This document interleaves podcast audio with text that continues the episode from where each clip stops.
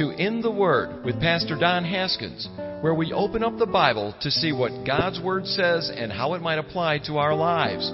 Our prayer is that you allow Jesus to change you from the inside out. And now, today's lesson.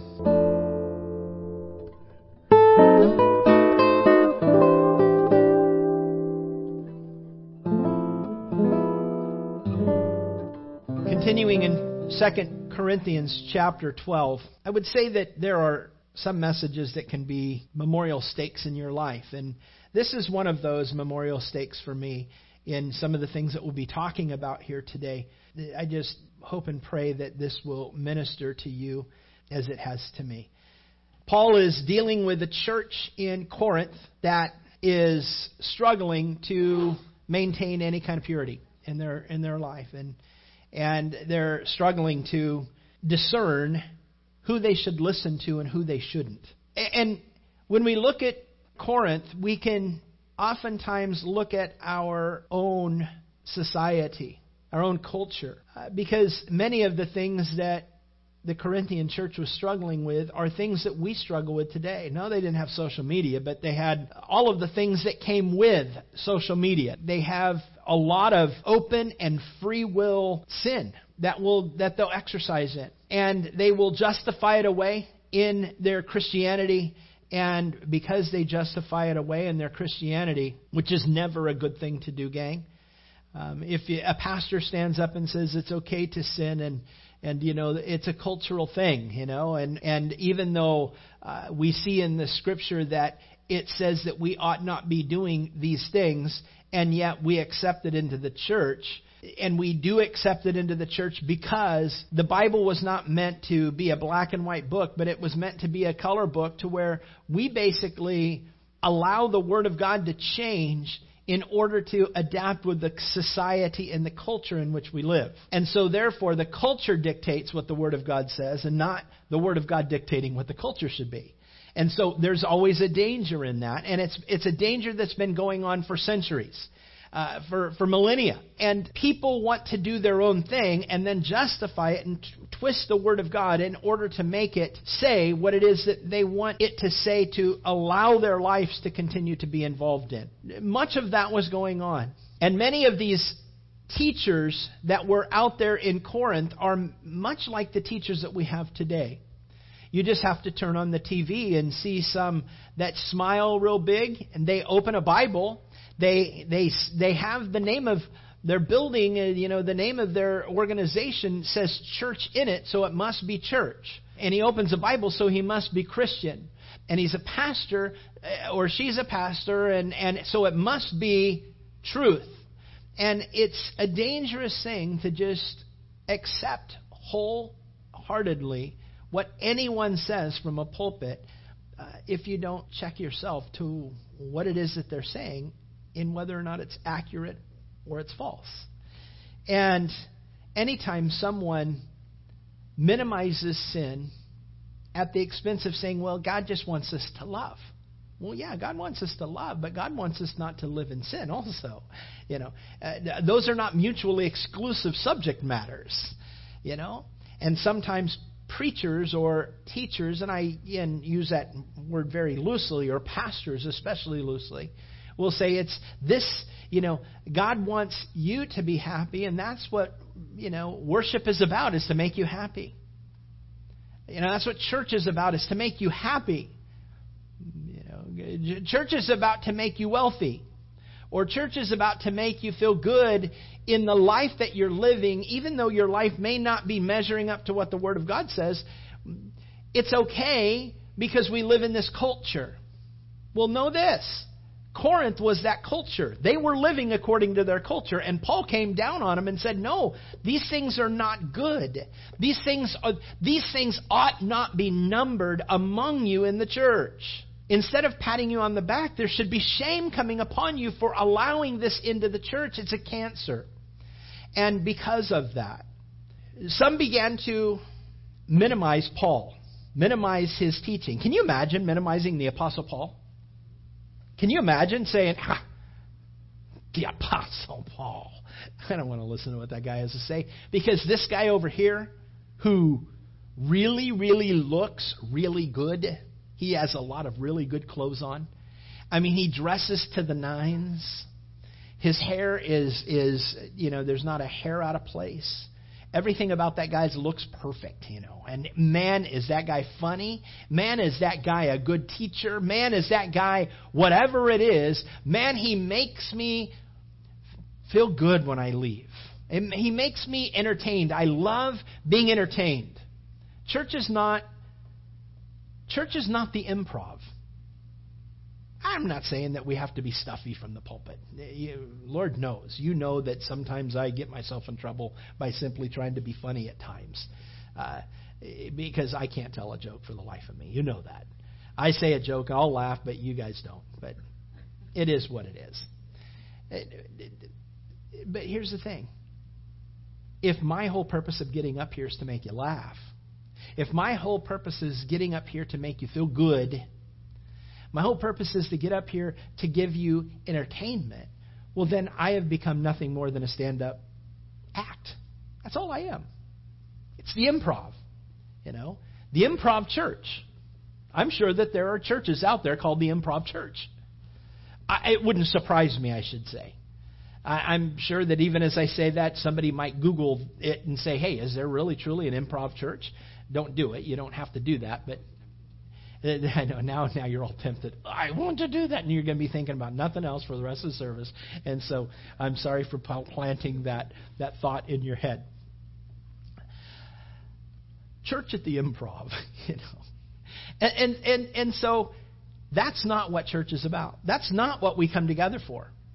That's not what Paul came together for. And the church in Corinth, they looked at, he looked at them and he's going, my goodness, these are people I love so much. Not just because it's the church, and Paul should love the church. That's not necessarily, you know, the whole reason why Paul was, was, uh, you know, talking to them and writing them letters. You got to remember, Paul was the one who started this church. He's the one who brought the gospel to Corinth prior to that time, it's something that is very foreign to us.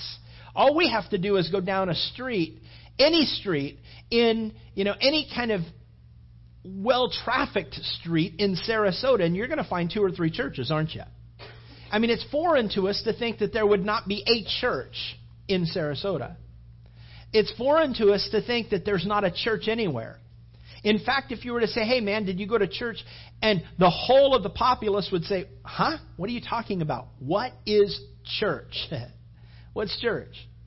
See, it's, it's a, it, to us, it's a normal thing to have churches around. It's a normal thing to see steeples and crosses on the top and stained glass windows and church marquee, marquee signs out there that say something, you know, uh, you know, funny from the Lord, you know, to you you know, something usually to bite you, you know. And, uh, you know, it's not uncommon for us to see that. It's something that's familiar to us. But you got to remember, back in this day, there weren't those churches. There weren't things like that. There weren't buildings like that with steeples and, you know, crosses on the top. This is where people would gather at people's homes. They would gather maybe in a in an open square somewhere. They would find a place to gather. Wouldn't necessarily have to even be a building. It could be out by the seashore.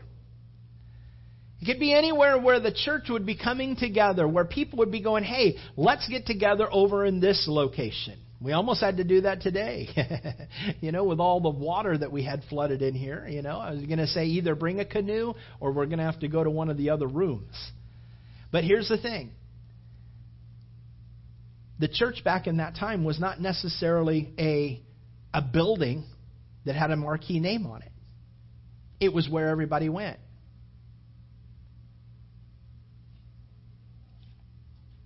Do you understand that church isn't a building? Church isn't a building. Church is not where we go.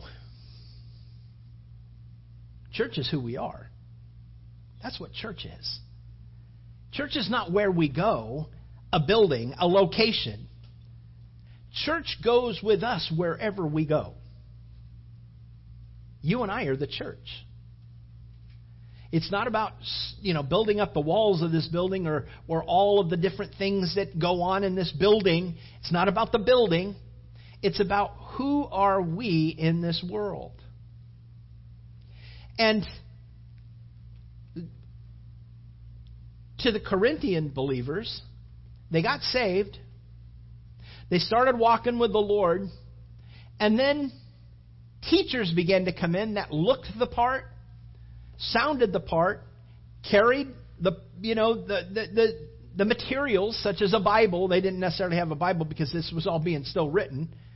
Might have the Old Testament, you know, some some you know scrolls of an Old Testament. They might have something written down to remind them of some of the things that the Old Testament says, but they get up there and they speak with authority. They speak with, with a, a, in a position of authority to the people, and they look the part, they sound the part, they look, everything about them is the part.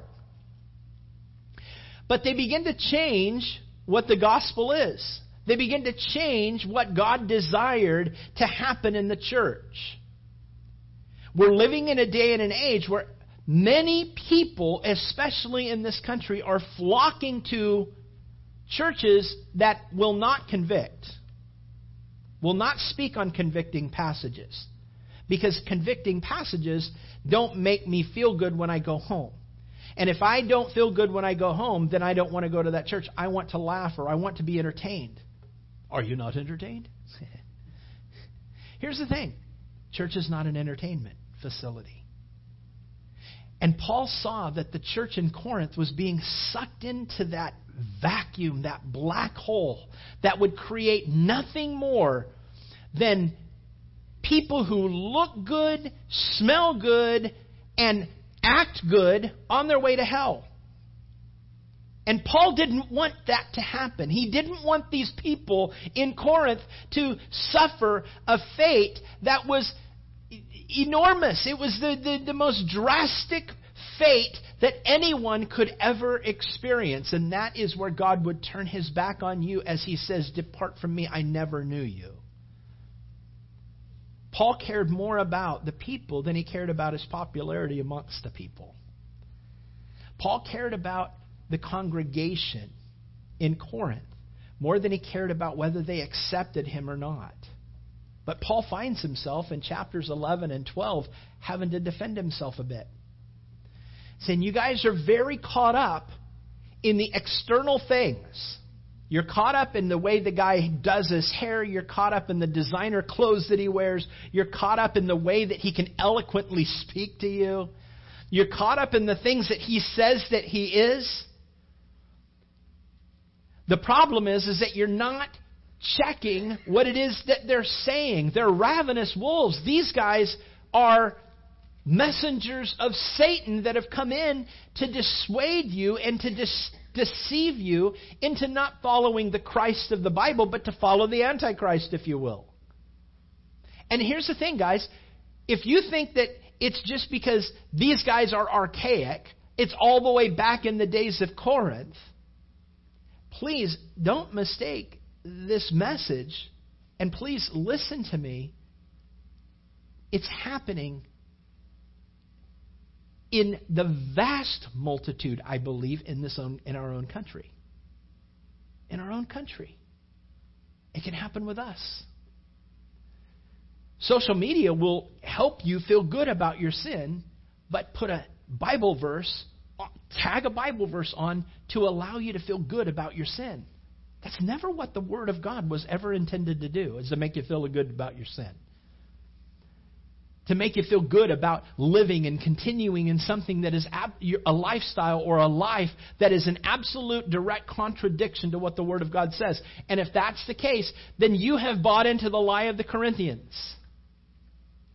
You bought into the lie of the Corinthians, and Paul would be saying to you the same thing that he's saying to them Guys, open your eyes, wake up. And he did that with the many churches. You remember in the church of Galatia. He said to them, He goes, You guys, you ran so well. You were doing so good. Who hindered you from obeying the truth? Having begun in the Spirit, are you now going to be made perfect in the flesh? In other words, people were coming in and saying, hey, you can live any old way you want. God still loves you and He's going to save you. And go ahead and continue to go down that road because God's cool with it. And, and actually, you're showing a, a, a more mature walk in God when you can actually live in sin and feel good about yourself before a holy God. You actually are mature. And Paul goes, Are you kidding me?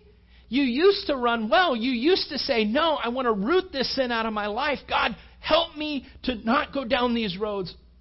God, help me not to allow my mind to, to consider sin. Lord, help me to not put my hand or my feet or my eyes or my mind or my ears to that which is displeasing to you. And God, when it does happen, God, convict me, help me to get up, and maybe even have to leave my cloak in the hand of the one that I'm involved in sin with, that I may run out of the house naked as Joseph did, so that he does not sin before you, God, so that I might not sin against you. Do you, have you ever had a, a walk with the Lord where you go, Lord, I want to be pure. I want to follow you no matter what.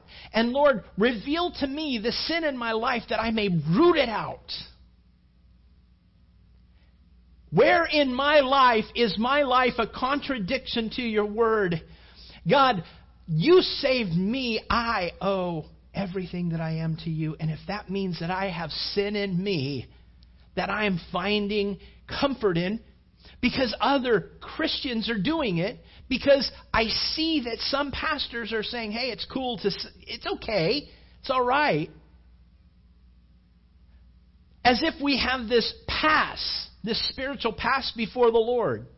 Well, you know, Lord, I only did it because Joel Osteen said I could. And so actually, I shouldn't be a pro- I shouldn't have a problem if you have a problem, it should be with him, not with me, because I was just doing what a pastor said.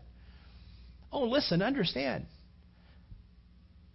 Every pastor is going to have to stand before the Lord and give an account for every word that he says. James says, Let not many of you become teachers, lest you incur a stricter wrath. That should scare people, but it doesn't scare people anymore. And it wasn't scaring these people that were going into the Corinthian church and teaching them a different gospel.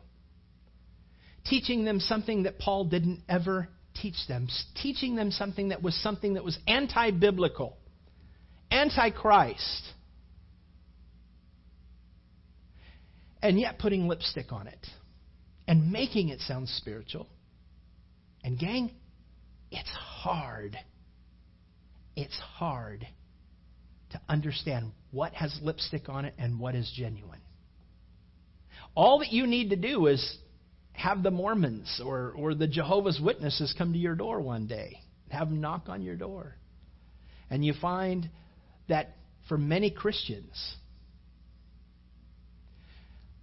they don't have the weaponry, they don't have the knowledge to stand before a Jehovah's Witness and give a, give a testimony of who it is that, that they are in Christ but they can be turned around so twisted in their mind based upon the twisted theology of Jehovah's Witnesses because they're using the Word of God against you. But because you and I are ill equipped to understand what's genuine and what is counterfeit, the Word of God can be twisted to make it sound spiritual, when in all actuality, what that will do is lead you right down the road of hell. Are you telling me, Pastor Don, that somebody can come to me and quote Scripture to me and you said that that could be a lie? Absolutely. 100%. I am not in bad company because my Lord Jesus Christ said the same thing. You remember 40 days and night in the wilderness? Jesus fasted. What happened? Satan came to him. What did Satan do? Quoted to him scriptures three different times. And Jesus counteracted the scripture that Satan gave to him with other scripture that was accurate. Satan was using scripture in a deceptive way to get Jesus to sin. Sounded spiritual. It sounded spiritual, but Jesus obviously being the author and the finisher of our faith, knowing what is true, what is not, knew exactly what Satan was doing. You and I, we put ourselves in a place of danger when we're not very smart when it comes to the Word of God. It's one of the reasons why, guys and gals, we, we really need to be in the Word of God. You need to be flushing your mind with the Word. You need to be renewing your mind on a day by day basis. Even if you pull up a, a, a, a, you know a Bible program on your phone and let it read to you, do it. Let the Word of God dwell in, in you richly. So that when the counterfeit comes, you'll realize what the genuine is. You remember the story of the Department of Treasury where, you know, the, the or the Federal Reserve where the people who handle, you know, the money, you know, and they they weed out the counterfeit, you know, from the true. The person asks, you know, how do you know what's counterfeit? How do you know what's real? Do you have to study the counterfeits? Do you have to go in and take, you know, major classes and seminars and many meetings and many, you know, uh, different breakout groups to know what a counterfeit bill looks like? And the answer is absolutely not. We're never allowed to touch a counterfeit. We're only allowed to look and understand and feel and smell and, and, and every one of our senses understanding what the genuine is so that when the counterfeit comes along, we know immediately, we just chuck it aside. It's much the same thing with the Word of God. We must know the Word of God so that when the counterfeit comes, we know that as Satan comes in and says, Hey, don't, hey, you're hungry. Jesus, you're hungry. It's 40 days. It's been 40 days, huh? Since you had anything to eat or drink. Wow, that's pretty wild. You see this these stones here. You know that the word of God says that man, he will make even the stones bread. I mean, come on. He'll do it. Go for it. You got to be hungry. I mean, isn't it scripture that God would make these stones to be bread? I mean, you can't refute that, right? Jesus says, Have you not also read the word says that man shall not live by bread alone, but by every mouth that proceeds out of the mouth of God. Don't. Here's Satan using Scripture to Jesus, and Jesus accurately using the genuine to understand when the counterfeit comes in. Not that what Satan said was not, the Bible verse was true, but how he was using it was a lie. Jesus says everything that comes out of Satan's mouth is a lie. How could it be that he uses a Bible verse and it's a lie? Because he's using it in a deceptive manner. That, gang, I know I've spent a little bit of time on this, but I want you to understand. Know this, know this. Please know this. The TV, the, the churches, the pulpits are filled with people doing much of what Satan did in giving you Scripture and then walking around what the meaning of that Scripture is in order to culturally make it relevant. The Bible isn't here to become relevant socially. The Bible is what it is. The Bible doesn't change to fit us, we change to fit the Word of God. That's what it is. And that's what's happening with Paul. Paul says, listen, back in chapter 11, these guys that are doing this, they are false apostles. Verse 13, chapter 11 of 2 Corinthians. These guys are false apostles. They're deceitful workers, transforming themselves into apostles of Christ. And no wonder they do that, Paul says, for Satan himself, himself transforms himself into an angel of light. Therefore, it's no great thing if his ministers also transform themselves into ministers of righteousness, whose end will be according to their works. Now, here, here's what Paul's saying. And, and I understand what Paul, what, what I, I, think I, I think I understand. I don't totally understand. I can't totally understand his feeling and all the things that were going through his mind, but I can say this. And based upon 10, 11, and 12 of 2 Corinthians, chapters 10, 11, and 12, what you see is Paul saying, hey, they charge you, they come in and they deceive you, they don't tell you the gospel, they're false workers. You think I am not, my appearance isn't nice, not like theirs. You say they have eloquency of speech, and you know what? I don't have that. I know I don't. I know. I don't. Paul, you're just jealous that those guys are better than you. Absolutely not. I'm jealous for you, and I love you, and I care for you. That's what I care about. I care about truth. I care about Christ. I care about the love that Christ has for his people. And I don't want that to be compromised. I don't want I don't want it to be compromised. And, and, and so here's the thing. In verse 19, he says there in chapter 11, you, you, you'll put up with fools gladly since you yourself are wise. and by the way, that's that's a, a kind of an obnoxious statement. You know, that's kind of a a a, a you know a tongue in cheek that Paul is using here. You, know, you guys are so wise. It's it's it's not that they are wise. He's pointing out to them that you don't know what you're doing. You're going to put up with fools gladly since you yourselves are wise. For you put up with it if one brings you into bondage. because what will happen is that pastor will get up here and he'll teach you things, and what will happen is that you'll listen to what he says, even though it's not what the Word of God says. He's going to put you under bondage. Under bondage. He's going to he's going to exact finances out of you. He's going to find he's going to exact you know uh, service out of you. He's going to change what the Word of God says in order to please Him. But this guy isn't going to stick around. He's going to go where he can get more. When he's when he is exhausted everything he can get from you, he's going to go to the next church, and that's how he's going to provide for himself. You'll put up with fools gladly since you yourselves are wise. For you put up with it if one brings you into bondage, if one devours you, if one takes from you, one exalts himself, if one strikes you on the face. What he's saying is that these guys are coming in here and they're being so obnoxious and they're so, being so brazen that they're going in there and they're saying, We're spiritual and you're not whap whap. Wake up. And, and, and they'll, they'll even abuse you physically. And you'll well put up with that. But to our shame, he says in verse 21, I'm saying that we're, we were just too weak for that. We weren't able to do that.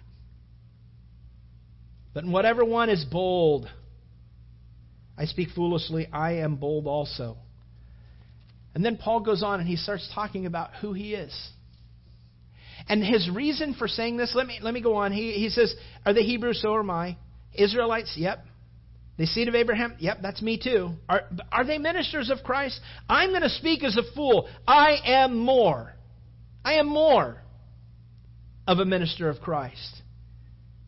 And let me give you my credentials. In labors, more abundant. In stripes, above measure. Stripes don't mean pinstripes. Stripes mean being whipped and having open wounds on your back that grow back and create scars that are stripes on your on your flesh. If you pulled Paul's shirt off, you'd look on his back and go, "My goodness, what in the world did you get yourself into?" He was a massive scar. He says in stripes above measure, in prisons more frequently, in deaths often. From the Jews, five times. I received 40 stripes minus one. Five stripes minus one. They whipped me 195 times.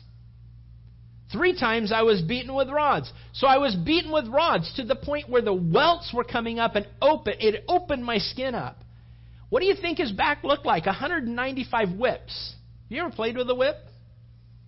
Have you ever played with a whip where when you whip and it comes back and it hits you accidentally because you don't know what you're doing? I've done it. It hurts. And you go, ow. And it brings out a big welt. Well, that's just that's just a, a, a glancing blow. But if if if someone is going at you and knowing what they're doing with that whip and whack, they can take a chunk of your flesh out with one, just one whip. 195 times that happened to Paul. And over and above that, 195 times, you didn't just get chunks out of you, but also this I was also beaten with rods. I don't know how this guy healed up enough to, to, actually endure the next beating. Three times I was beaten with rods. Once I was stoned. Three times I was shipwrecked a night and a day. And I've been in the deep, in journeys often, in perils of water in perils of robbers, in perils of my own country, in perils of the Gentiles, in perils in the city, in perils in the wilderness, in perils in the sea, in perils amongst false brethren, in weariness and toil, in sleeplessness often, in hunger and thirst, in fastings often, in cold and nakedness, besides the other things that come upon me daily. My deep concern is for all of you, the churches. Who is weak? I'm not, and I'm not weak. Who's made to stumble and I don't burn with indignation if I must boast? Now, here's what he's saying. How many of these men that you've allowed to come in, and even women that you've allowed to come in and teach you a different gospel, would ever go to this measure in order to preach to you, or in order to teach you, or in order to, to, to grow you up in the Lord? How many of them would do this?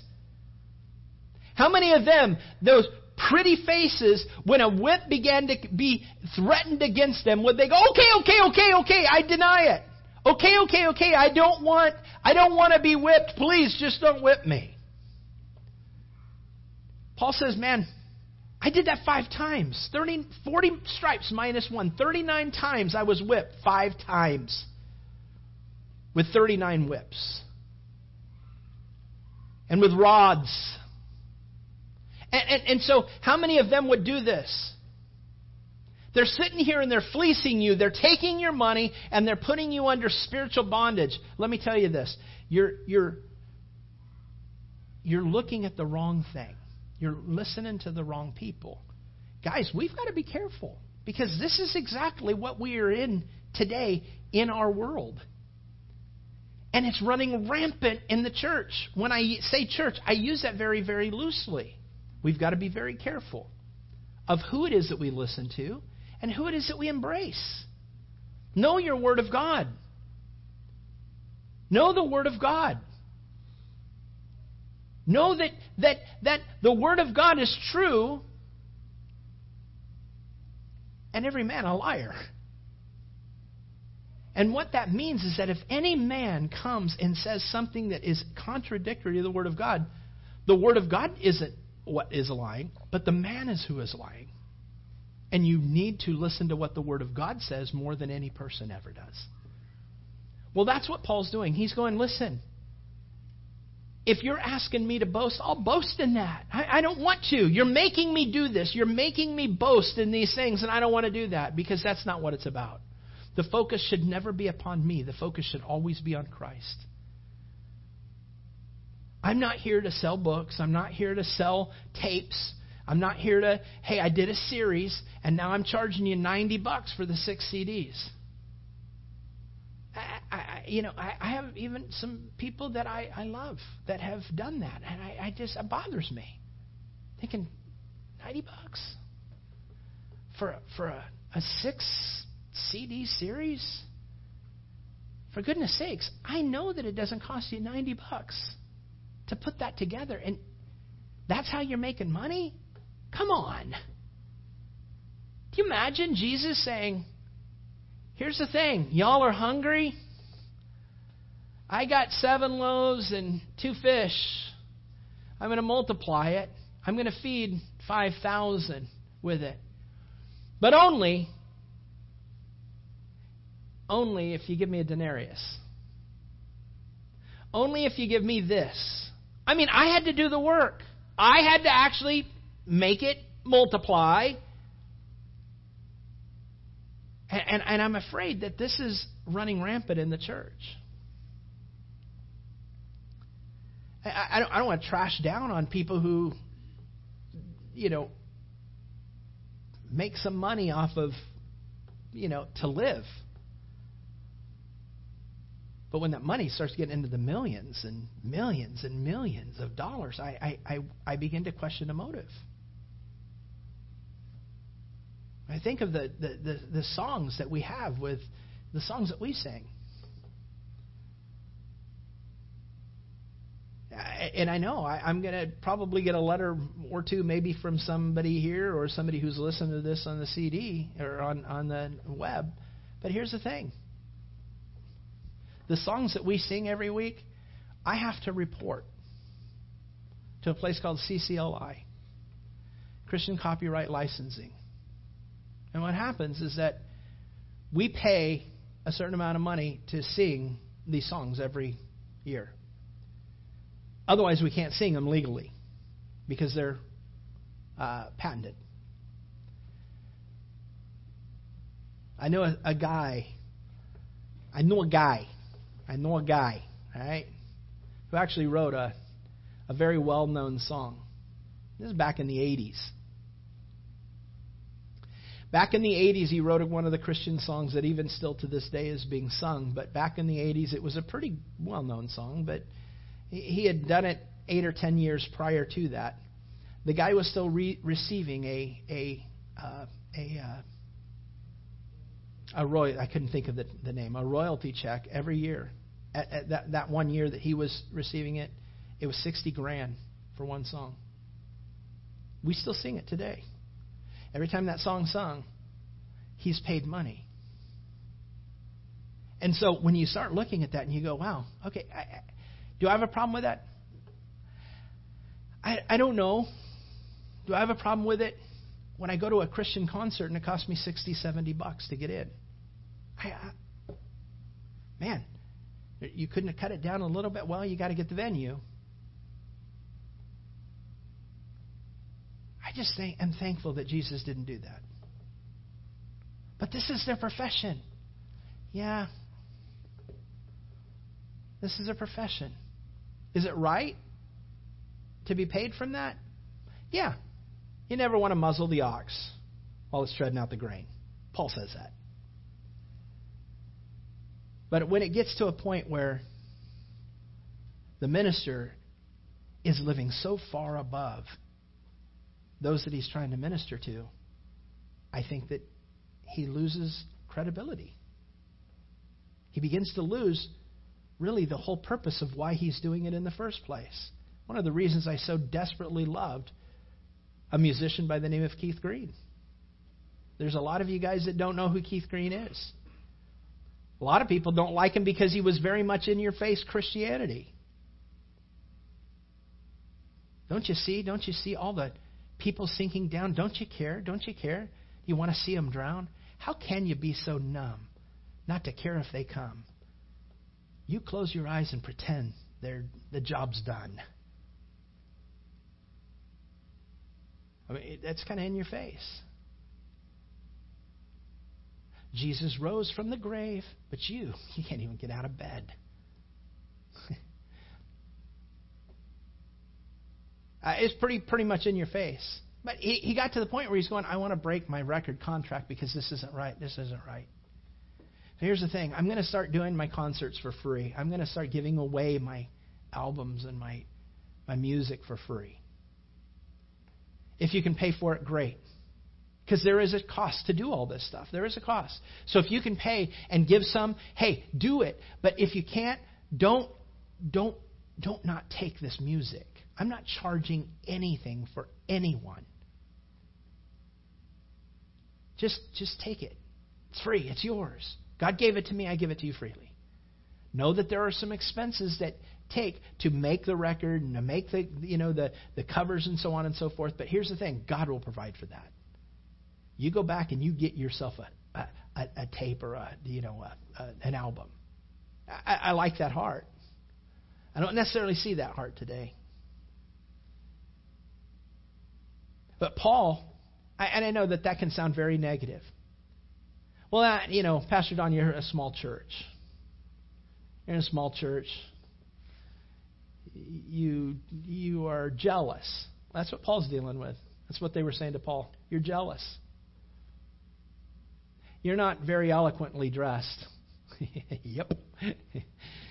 That's what they. That's what Paul was saying. You're short. Yeah, me too. You're not very good looking. Well, now I have a problem with that one. I'm just joking. I'm just joking. I'm just joking. Here's the thing. Here's the thing. Paul goes, These guys might look the part, but they're not the part. And I, I'm not sitting here trying to blow a horn and say, I am the part. I pray to God that I will always be a part and do the right thing and say the right thing and not cower back because more people will leave the church than come in. That's okay. God called me here for Him. I'm to minister to the people that God puts in a congregation, and I'm going to do it to the very level headed best that I can. But I can't control the sheep coming in or out. I'm going to do it what Christ calls me to do. He called me here. When He calls me away, or if He ever calls me away, I'll do what He wants me to do. But until that time comes, I have to be uncompromising in what it is that God's called me to do. I'm going to not wishy wash. I'm not going to water down the word in order to make it fit what it is that I think you need to hear in order for you to keep coming. Not going to happen. And Paul says, Listen, I do this. I'm boasting in these things, and I don't want to boast. But I'm forced to. Uh, we talked about the last time we were together how he was saying it's doubtless not profitable for me in chapter uh, 12, verse 1. It's doubtful, not profitable. It is doubtless not profitable for me to, to boast. I don't want to do this. I, I do not. It's not profitable for me to boast. I don't want to boast. That's not what I'm here for. But I'm forced to do this. And he said last chapter, listen, this is not the Lord that's doing this. This is me. And I think that there's an air of frustration in Paul as he does this. He says, I, I'm going to come to visions and revelation. I've, I've just told you and given you my credentials of how many times I've been beaten, how many times I've been rotted to get rotted, and how many times I've been stoned, how many times all of this stuff has happened to me for the sake of the gospel. I'm going to tell you one more thing. I'm going to tell you one more thing. I, when it comes to visions and revelation, because obviously some of these pastors were getting up and saying, I saw the Lord, and this is what happened, and this is what he said, and this is what he wants to do, and this is, and when that vision comes out and it's contradictory to the Word of God, again, what happens when a man says this or a woman says this from the pulpit, but the Bible says something different? Who is lying? Let God be true and every man what? A liar. And so here's the thing. Paul says, I know you're listening to visions and revelation. And you're thinking because they've had this experience, maybe a near death experience, and this is what I saw. And now I'm going to write a book about it. And I will, I'm selling my book, it's on the back table. I'm charging 18 bucks a book, okay? All right? Just pick one up. It's 18 bucks, it's not much. To hear my story of how I went into heaven or how I went into hell or how I died or how I whatever. You end up buying a book like that and you begin to read it and you go, wow, that's pretty interesting. But I don't know how it jives with the Word of God because what you're saying is actually contradictory to what the Word of God says. All I know is that's what I saw. Paul says, listen, eh, I'm going to come to visions and revelations for you, okay? I know a man in Christ who 14 years ago, whether he was in the body or out of the body, I don't know. Whether he was in the body, I don't know. God knows. Such a one was caught up to the third heaven. You remember me talking about that last time we were together. The first heaven is the, the skies and where the birds and you know clouds are. The second heaven are the stars and the moon and the planets and what have you, the solar system. And the third heaven would be the place where the Lord resides. The first heaven, the sky. Second heaven, the stars and such. And the third heaven would be heaven where the Lord resides. So, um, I know a man who, such a one, was caught up to the third heaven. I know such a man. Now, by the way, he's doing everything he can do to deflect the attention upon himself by saying, I know a guy. I know a guy.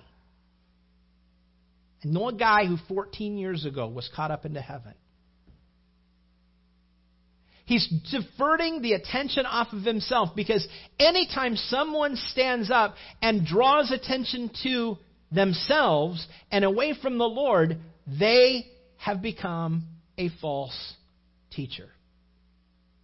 Because attention should not come to the pastor. Attention should not come to the pulpit. Attention should not come to an individual.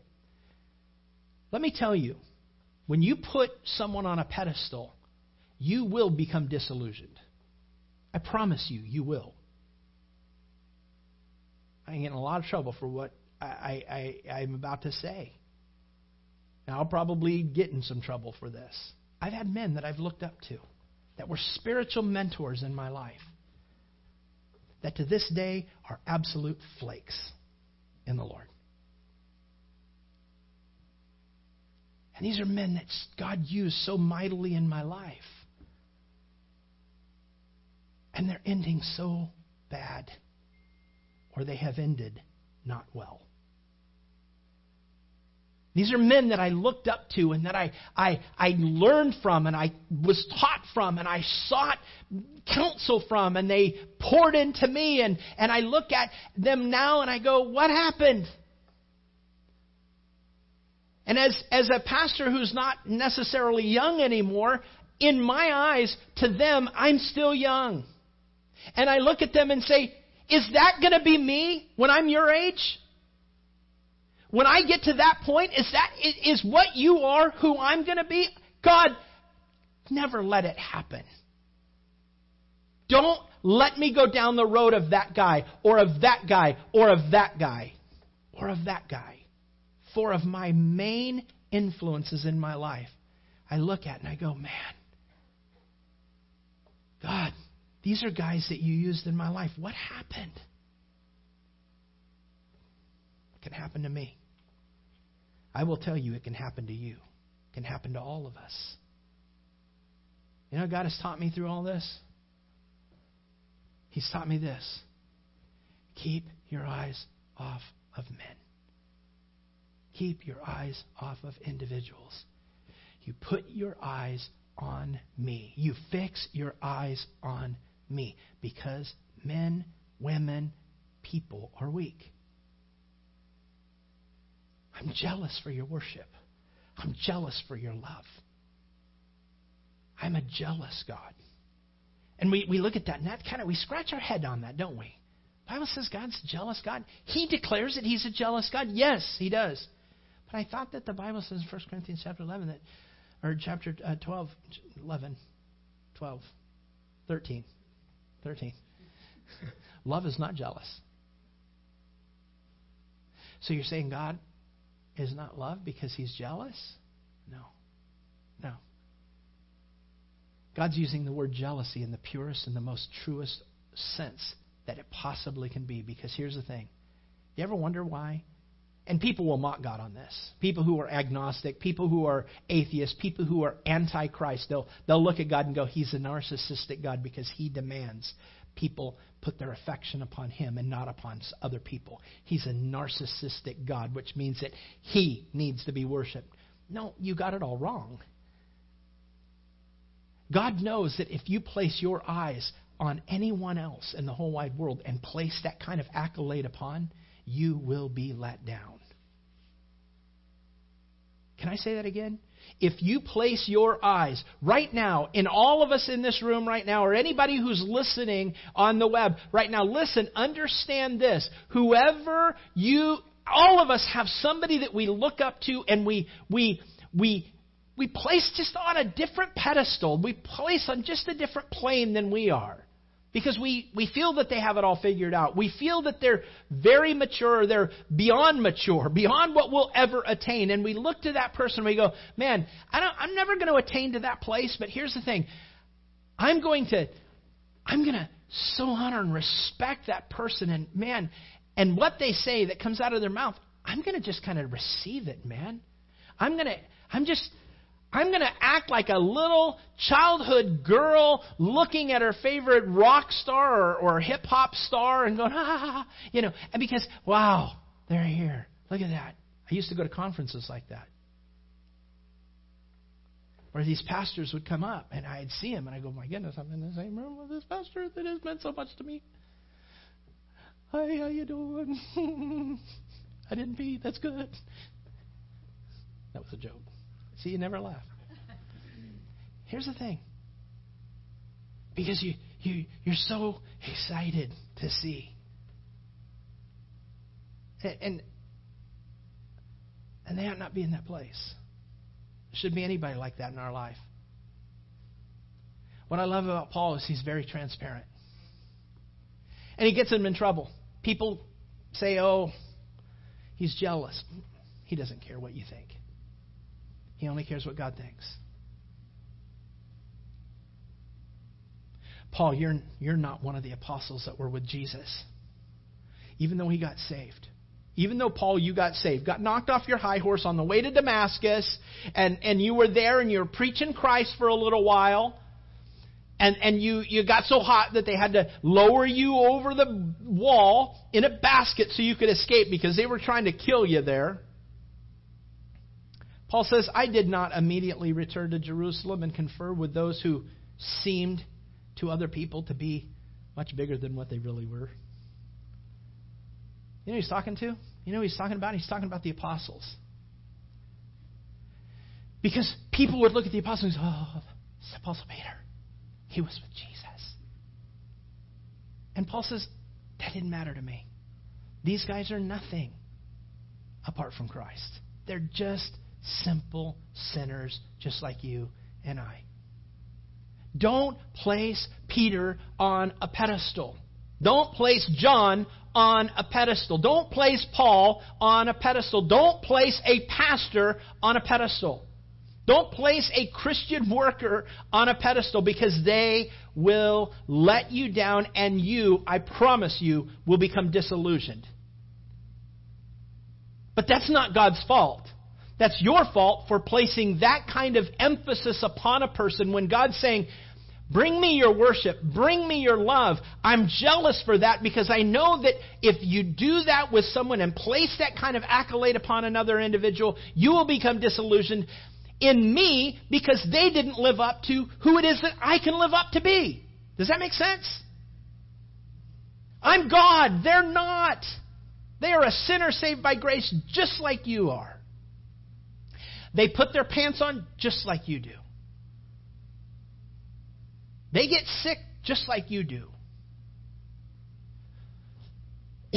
there is not an individual upon the face of this earth that you need to place upon a pedestal. The only one you place upon a pedestal is God. Jesus Christ. That's why Paul says, When I came to you, I did not come to you with an eloquence of speech or this vast wisdom. For I determined not to know anything among you except Jesus Christ and Him crucified. That's it. Gang, if you can look to Jesus and He be your hero for the rest of your life, and you do not place uh, accolades upon and, and all of this this this glowing, you know, uh, you know, accolades upon any other individual in this life, but it's only upon Jesus, you're going to be doing well. Because Jesus is not going to let you down. And Jesus is bananas for you. He's not mad at you. He's madly in love with you. You've heard that before, haven't you? Paul says, I, I'm not doing things to bring attention to me. I want to draw attention to Jesus. Don't ever draw attention to yourself. Eh, but, but it, and, and here's the thing, guys, doesn't it feel good when people say really, really, really nice things about you? It does. It gives us validation. I think one of the biggest issues that I see on social media is that people need affirmation that they're they need their self-esteem built up. They need they need to, to have acceptance from everyone around them. It's one of the reasons why people post selfies about themselves. It's a selfie, boom. I want someone to acknowledge that I look good or that I am worth or I have worth. I'm sorry if that's you. I, I don't mean to step on any toes here, but here's the thing. What that does is that that details a deeper problem in our life. when we need to seek recognition from others in order to validate our worth, we've missed God. We don't understand who God is. We only need the affirmation of one, and it's God. And who cares what anybody else thinks?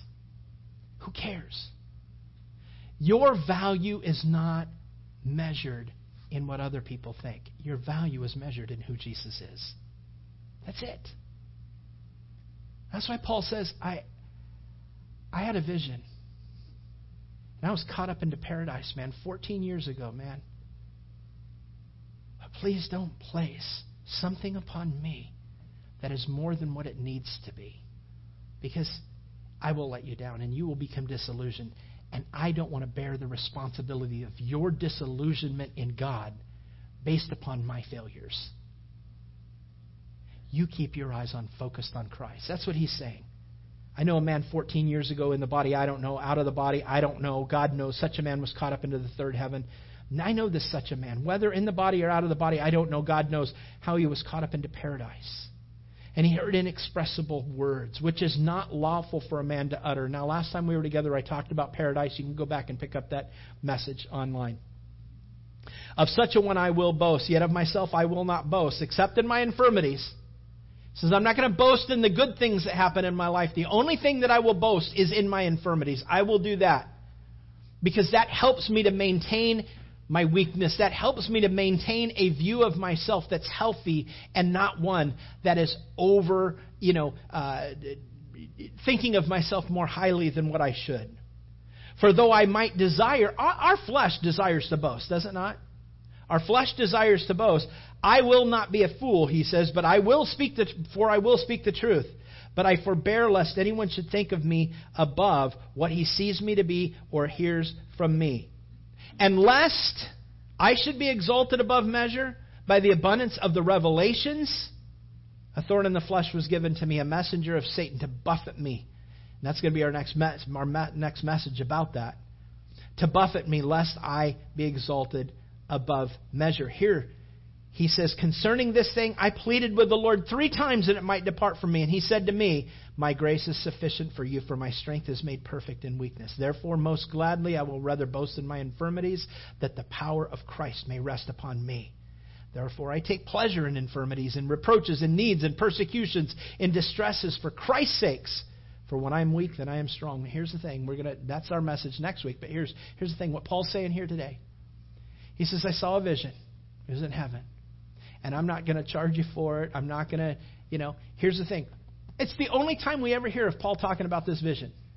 And it's 14 years later. Think about it. 14 years? We've known you for 14 years, Paul, and just now you're saying that you had a vision? That you had this revelation of heaven? You saw heaven?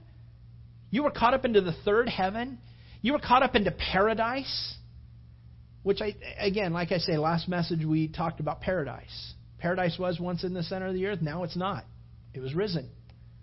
It's in heaven with the Lord. Paul says, I was caught up into third heaven, and I was caught up into paradise. Paradise is with the Lord right now. And so he was he was in heaven, and he says, how he was caught up into paradise, verse 4, and he heard inexpressible words which it is not lawful for a man to utter. Now, something that fascinates us are near death experiences. They call them NDEs or OBEs, out of body experiences. Something that's interesting. Now just stick with me for another three or four minutes and we'll be done. It's interesting. Near death experiences, oh, I saw the Lord. I saw this light. I saw this peace. There was a peace. There was a, something there. You know, there are documented facts and documented uh, uh, uh, reports of out of body experiences that just this person on a gurney laying in a hospital room had no ability to know.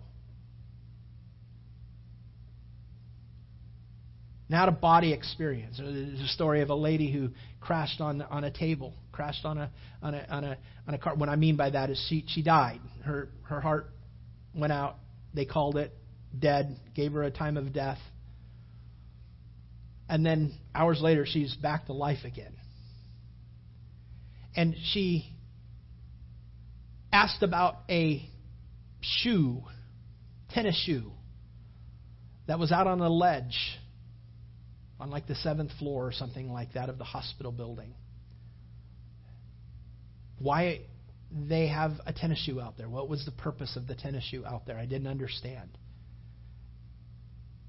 And and somebody went out and looked, and sure enough, there was a tennis shoe sitting out there. I, how do I explain it? I can't explain it. I can't explain it. She was dead. She was in the hospital room. She was laying on her gurney. She got, a, you know, there's a lot of out of body experiences where people were saying, "Oh yeah, I'm alive," but you know, you guys, I saw you guys working on someone. You guys were doing a really good job. I couldn't see who it was, but well, where were you? I was actually above you. I was, I was over in that part of the room. I was above, watching and looking down. And so you you have these things, but then we have those that go beyond the hospital room or just outside of the hospital room or or or maybe even you know you know being in the hospital and, and, and actually traveling to maybe your home where someone is and you see things and it can be verified of what you saw and what was said or what was being done. There's a story, it's kind of hilarious, a story of a woman who was was dying and she was right on the brink of death and and the the you know she dies according to clinical death. And, uh, you know, a while later, she came back to life. After they had shut the machines off and everything, they somewhere along the line, she ended up coming back to life. Don't know the whole story or what have you, but, but she asked, you know, as, as she came back to life and all the family and friends came in, her family came into the room to see her after her life had been restored, she asked why uh, such and such was in the waiting room asking, um, you know, making a statement. Why would you say such a hurtful thing? Um, if she's going to die, I wish that she would just do it because I have a meeting at 1 o'clock. Why did you say that? And everybody's jaw just dropped. How, how could she have known? Again, I, don't, I, I can't explain those things. You know, all that those things do is that they, they give credence to there's something beyond life, right? There's something beyond life. So when you die, you don't just cease to exist. That's one of the points that I, w- I want to I want to point out. Another point that I want to point out is that if someone sees something that is contradictory to Scripture, I would be very hesitant to receive what that person has to say.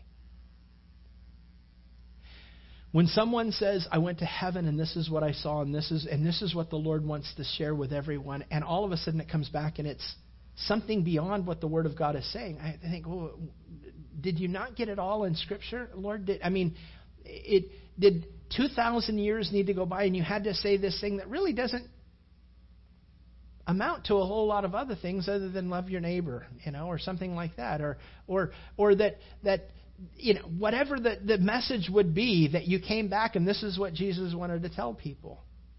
Again, if it doesn't match up with what Scripture is, you got to be very careful. Because here's the thing we're fascinated by the miraculous, but we got to be careful with the miraculous. We, we don't measure things based upon. Paul says, listen, what I saw, what I heard, it's not even lawful for a man to, to regurgitate. It's not even lawful for me to actually tell you what it is that I saw. I can't write it down. I didn't write a book. Two minutes in heaven. This is what I saw. I mean, there, there's a movie I'm sure that a lot of you guys have seen. I think it's called Heaven is Real or, you know, something like that. You know, where a little kid, he died and he went to heaven and he saw all these things.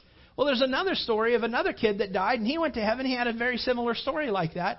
And that kid comes out and they're very similar, but that other kid who died before this one kid, he ends up coming back and saying, hey, you know what? It was all a lie. I just was lying. And so how much do you, to, how much credence do you put in that? And, and it's not that you don't put any credence in it, but that shouldn't be the basis on which you're so fascinated.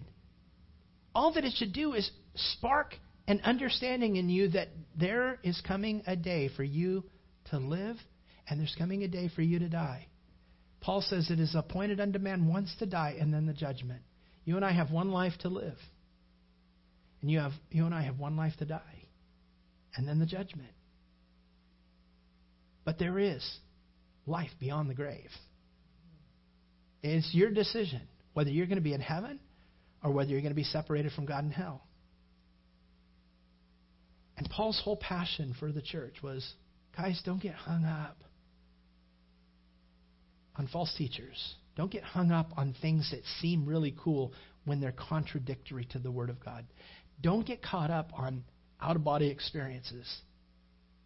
Because I had one, I can't even explain to you what it is that I saw. I wouldn't be able to explain it to you even if I was able, even if I could. It's like teaching a blind man what the color of red looks like. Well, it's red. What is red? Well, it's a pigment. What's a pigment? Well, it's well, it's red. I don't know. How, how do you how do you do that? You can't. You can't give and paint a picture a, a picture of red. No pun intended. You you don't you can't do that. Just like we can't explain heaven. I mean, for goodness sakes, the seraphim and cherubim freak me out. And you think about that, and you just go, "Wow, that isn't. Wow, I don't, I don't understand." Ezekiel and these wheels and things like I don't understand that either. All I know is that it is appointed unto me once to die and then the judgment. Until that day of death comes, I, you, me, we should be living in concert with what this Word of God says. Because if you don't, you and I will answer for it. Be careful, guys. Don't be fascinated by what the world can offer you. Satan can transform himself into an angel of light, Paul has just said. Don't believe it. But it sounds very spiritual. Don't believe it. Satan always lies. But it's Scripture. He'll use Scripture to deceive you into believing a lie. Take the Word of God and handle it carefully. Know it yourself. Know the genuine so that when the counterfeit comes, you and I are not duped. Amen? Father, thank you so much for today. Lord, I know I've taken a little bit extra time today. I pray, God, that, uh, Lord, that this hasn't exceeded uh, the capacity to remember much of what we've talked about here today. And I pray, Lord, that today we can honestly all go out of here knowing and, and feeling a freedom, knowing that I don't ever have to impress another person upon the face of this earth. I only have to impress the Lord. I, I don't have to be accepted by the world. I just have to be accepted by Jesus because really, when it all comes down to it, the world is going to pass away and all that is therein the only thing that resides forever is Jesus Christ and Him crucified. And that's who I want to live for. The only one I should be concerned about is you. Lord, may we live for you. May we grow up in you. May we, we, may we understand that this world and the vast majority of the, the, of the religious thinking is leading us away from you. May we be students of your word so that we would know what is true and what is false, what is counterfeit and what is genuine. May we make you proud, Lord. May we place you upon your throne, the pedestal, and remove anyone else that we've placed up on a pedestal in our life. Doesn't mean we can't honor people. But Lord, help us. Guard our hearts and our minds from placing someone on a pedestal that when they fall, when they blow it, when they do things that are just not in character, in step with your character. Lord, that we don't become disillusioned with you because we've placed somebody in the place of you. May we always look at you on the throne, the author and the finisher of our faith, who for the joy that was set before you, you endured that cross, you despised the shame, and right now you sit down on that throne and you make intercession for me. Thank you, God. May I run with my race with endurance and cast aside every weight and sin that would so easily beset me. And may I look unto you, Jesus Christ, the author and the finisher of my faith. In Jesus' name, amen.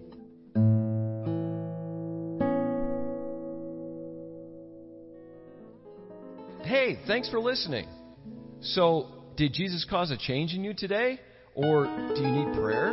We'd love to hear from you. Please contact us by visiting our website at calvarychapelcf.com or call our office at 941 926 3717. That's 941 926 3717. Again, thanks for listening to In the Word with Pastor Don.